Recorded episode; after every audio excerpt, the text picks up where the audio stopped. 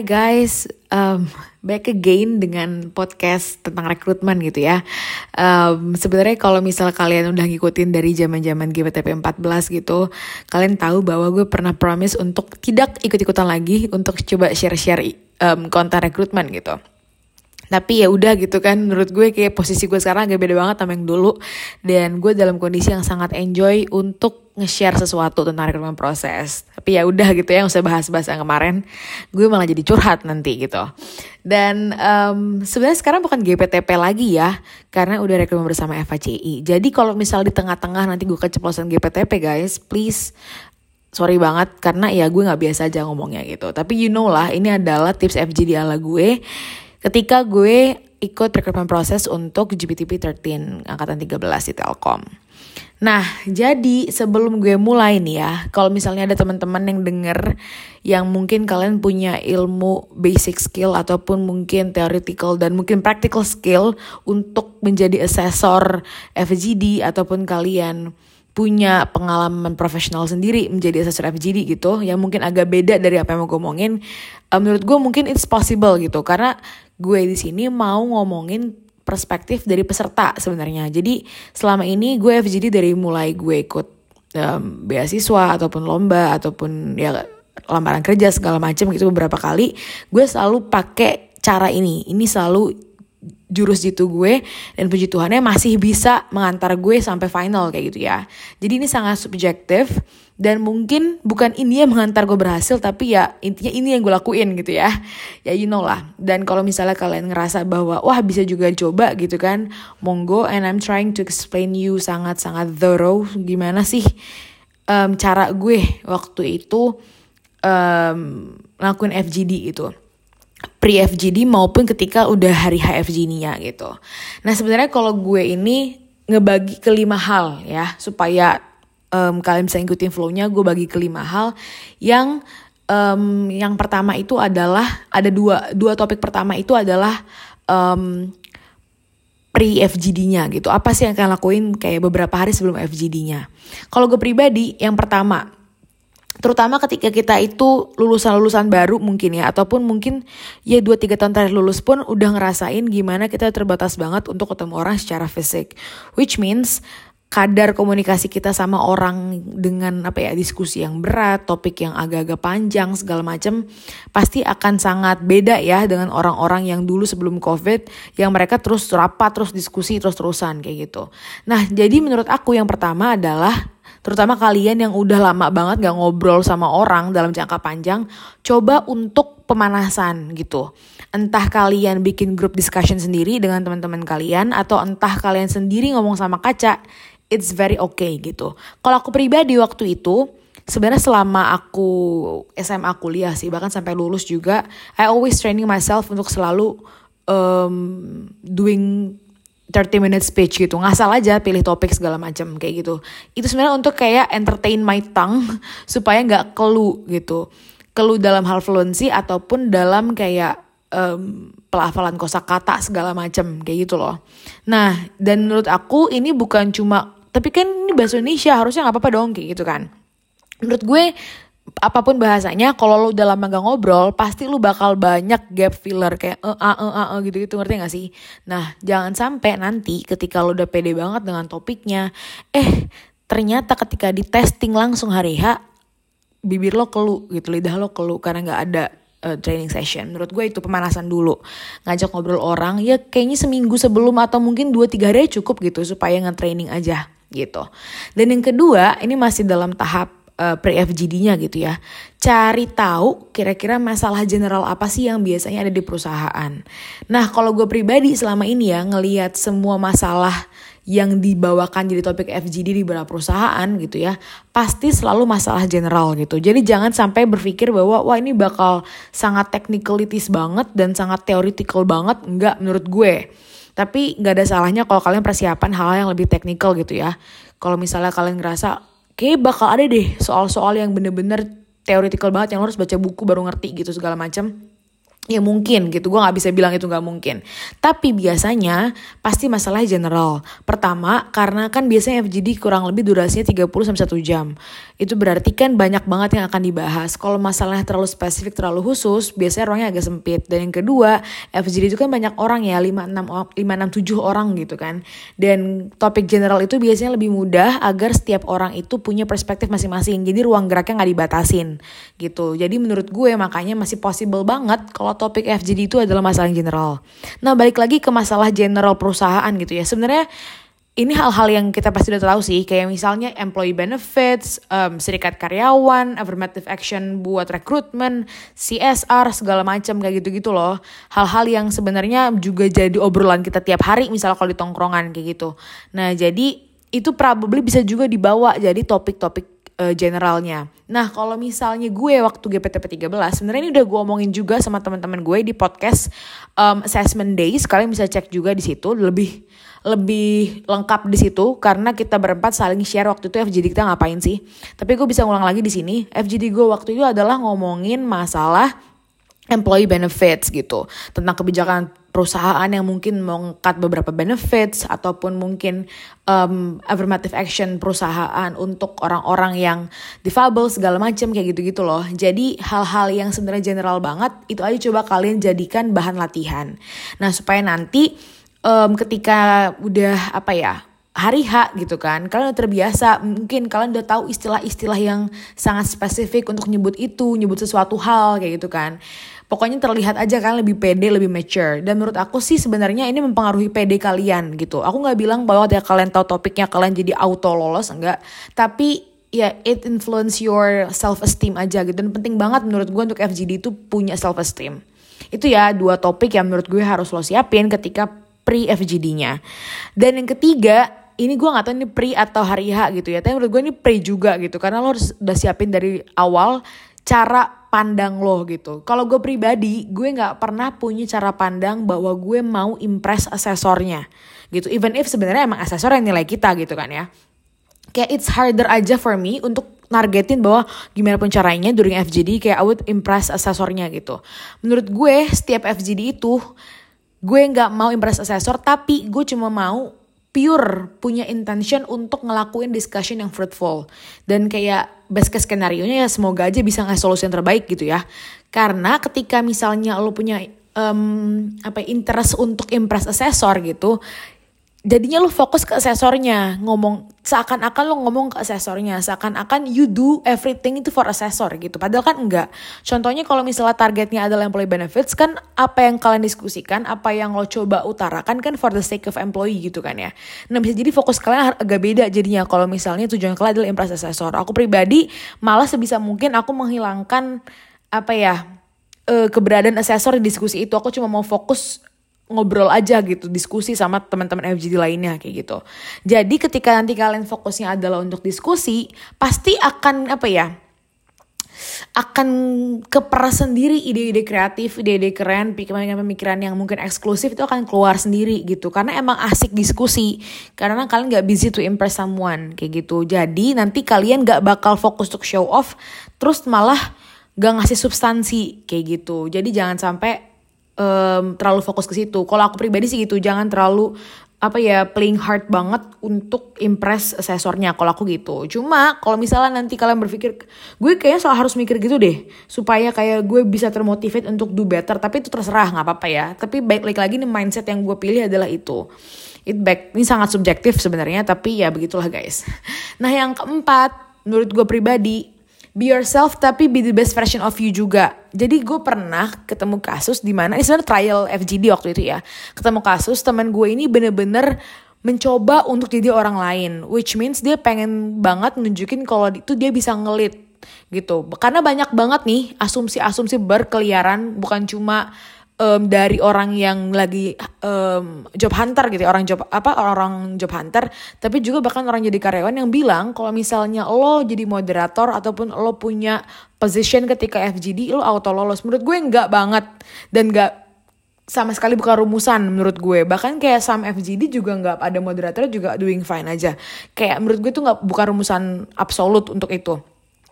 Jadi ketika misalnya lo emang bukan tipikal yang mimpin diskusi segala macam dan lo cuma pengen kayak udah ikutan nimbrung sebagai anggota aja ya udah kayak be yourself aja ya udah gitu. Tapi jangan juga kayak ya udah gue jadi diri gue sendiri nggak perlu berusaha juga nggak juga gitu. Makanya be yourself tapi be the best version of you. Nah kalau gue sendiri gue nggak pernah tuh kalau emang nggak terpaksa ya me, apa ya menyodorkan diri jadi moderator gitu. Karena memang sebenarnya kalau ada moderator emang lebih rapih sih diskusinya. Semua orang bakal dapat jatah ngomong yang proper. Cuma kalau gue pribadi sebisa mungkin bukan gue kalau gue ya. Tapi kalau misalnya memang gak ada ya udah gue akan mengajukan diri supaya diskusinya jalan lancar jalan cepat. Karena kalau gue pribadi gue nggak akan nyaman untuk multitasking gitu. For example gue juga harus mikirin orang lain um, udah ngomong ya belum dia segala macam gitu. Dan yang di kedua sisi gue juga perlu gue punya ide. Dan mungkin yang ketiga gue juga sambil nyatet segala macam kayak gitu. That's too much. Yang menurut gue gak semua orang wajib ngambil resiko untuk doing lot of things at once. Kayak gitu kan. Tapi kalau kalian ngerasa gue fine fine aja untuk ya silakan. Kayak gitu. Jadi know your capability know yourself dan tempatkan posisi kalian sebagai apa di situ. Kayak gitu. Jadi jangan apa ya hmm, jangan apa ya um, jangan apa sih istilahnya?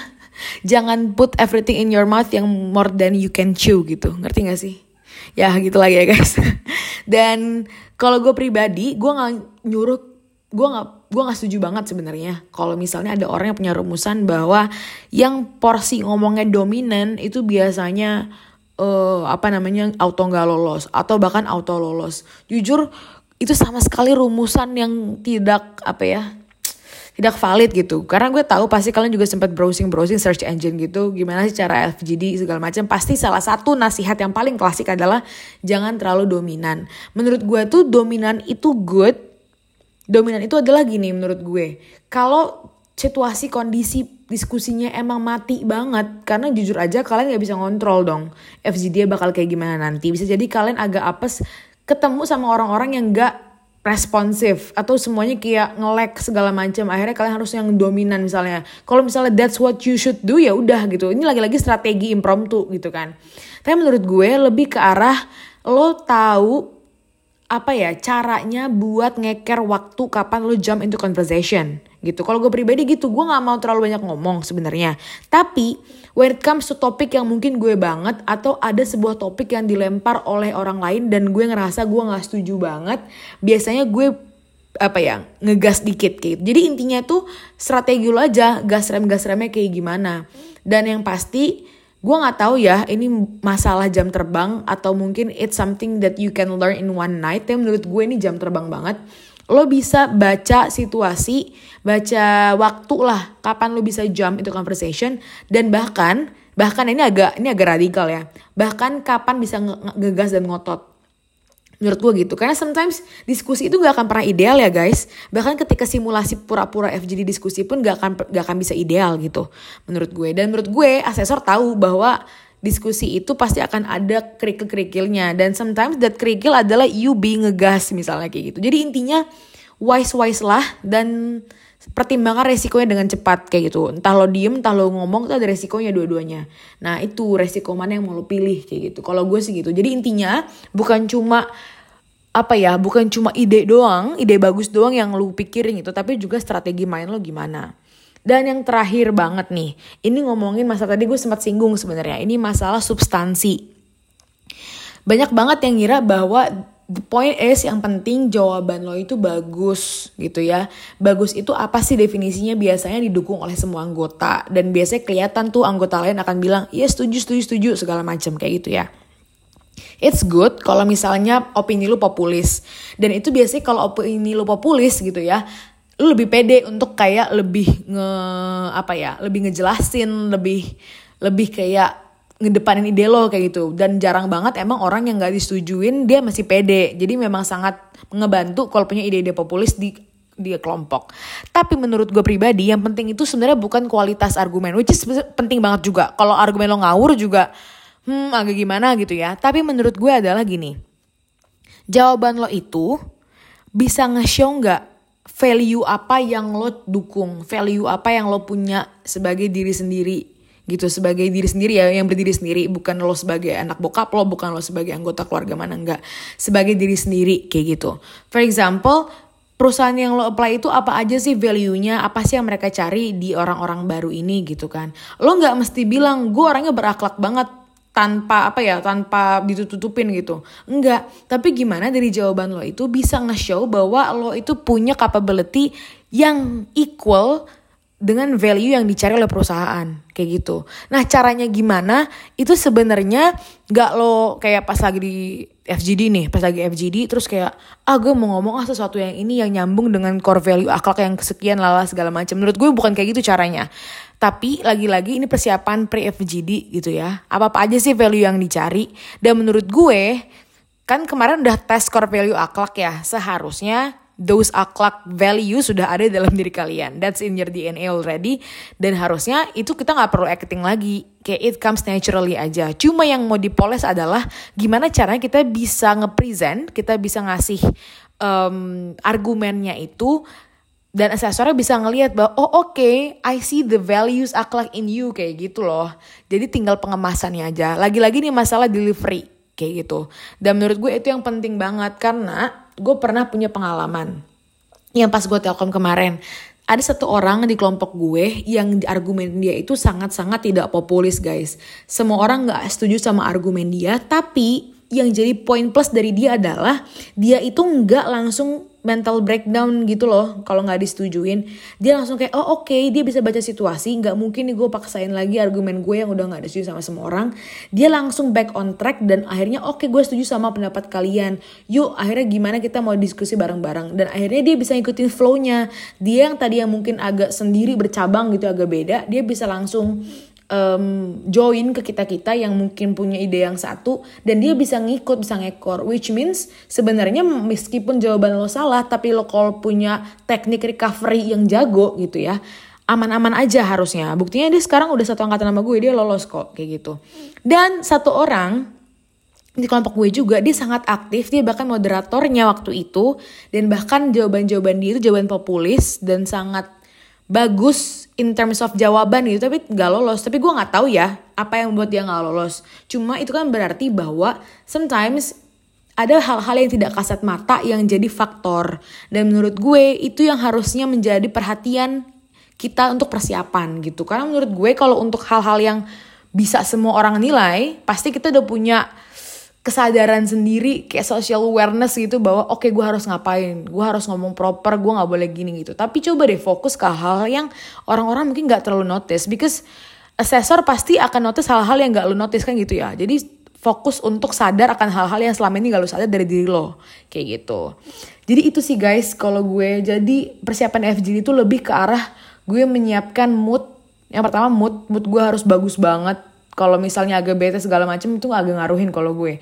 Yang tadi pembiasaan diri kayak maybe you were way too long ada di lingkungan yang tidak ngobrol karena tidak ketemu tidak nongkrong anymore gitu kan. Dan kalaupun nongkrong ngomongin hal-hal yang mungkin gak perlu panjang dan gak perlu diskusi lama gitu. Jadi kayak kurang terlatih untuk bisa berpikir panjang gitu. Ya udah coba uh, melatihan kayak gitu. Nah ini sebenarnya saran gue buat essay sebenarnya juga di podcast di episode sebelumnya gimana gue ngasih tahu um, tes bidang. Kebetulan waktu itu tes bidang gue bentuknya essay waktu itu. Dan gue selalu bilang ke orang-orang cara gampang untuk bisa ngasih sebuah argumen substantif gitu ya. Yang pertama adalah think deeper dan kalau lu nggak bisa deeper think wider. Cuma dua hal itu. Lu kalau nggak bisa ngorek argumen lebih dalam ya udah lebarin coba ke aktor lain misalnya. Kalau nggak bisa lebih lebar ya udah dalemin aktor itu punya masalah apa, makanya lu dalemin di situ. Misalnya for example kayak gitu. Jadi intinya uh, melatih-latihlah cara berpikir kalian dan menurut gue sih harusnya udah diajarin gitu ya kalau dari zaman kita kuliah gitu kita udah sering kerja kelompok segala macam the perspective the way of thinking it's there tapi mungkin udah lama ngepost guys karena ya dengan segala pandemi and stuff kayak gitu. Jadi itu di saran gue ya, five those five points yang menurut gue sangat penting banget untuk dipersiapkan dan juga untuk dilakukan ketika FGD gitu. Sekian sekali lagi ini my subjective ways and I'm happy untuk bisa sharing this way dan kalau misalnya you find my ways juga sangat comfortable for you to also apply it in your FGD monggo silakan gitu. And I'm really happy to help. Begitu guys. Dan tips-tips lainnya akan menyusul um, karena gue butuh agak throwback dikit gitu ya. Waktu itu gue ngapain sih? gitu. Itu aja sih guys dari aku. Dan good luck for your FGD guys. Bye bye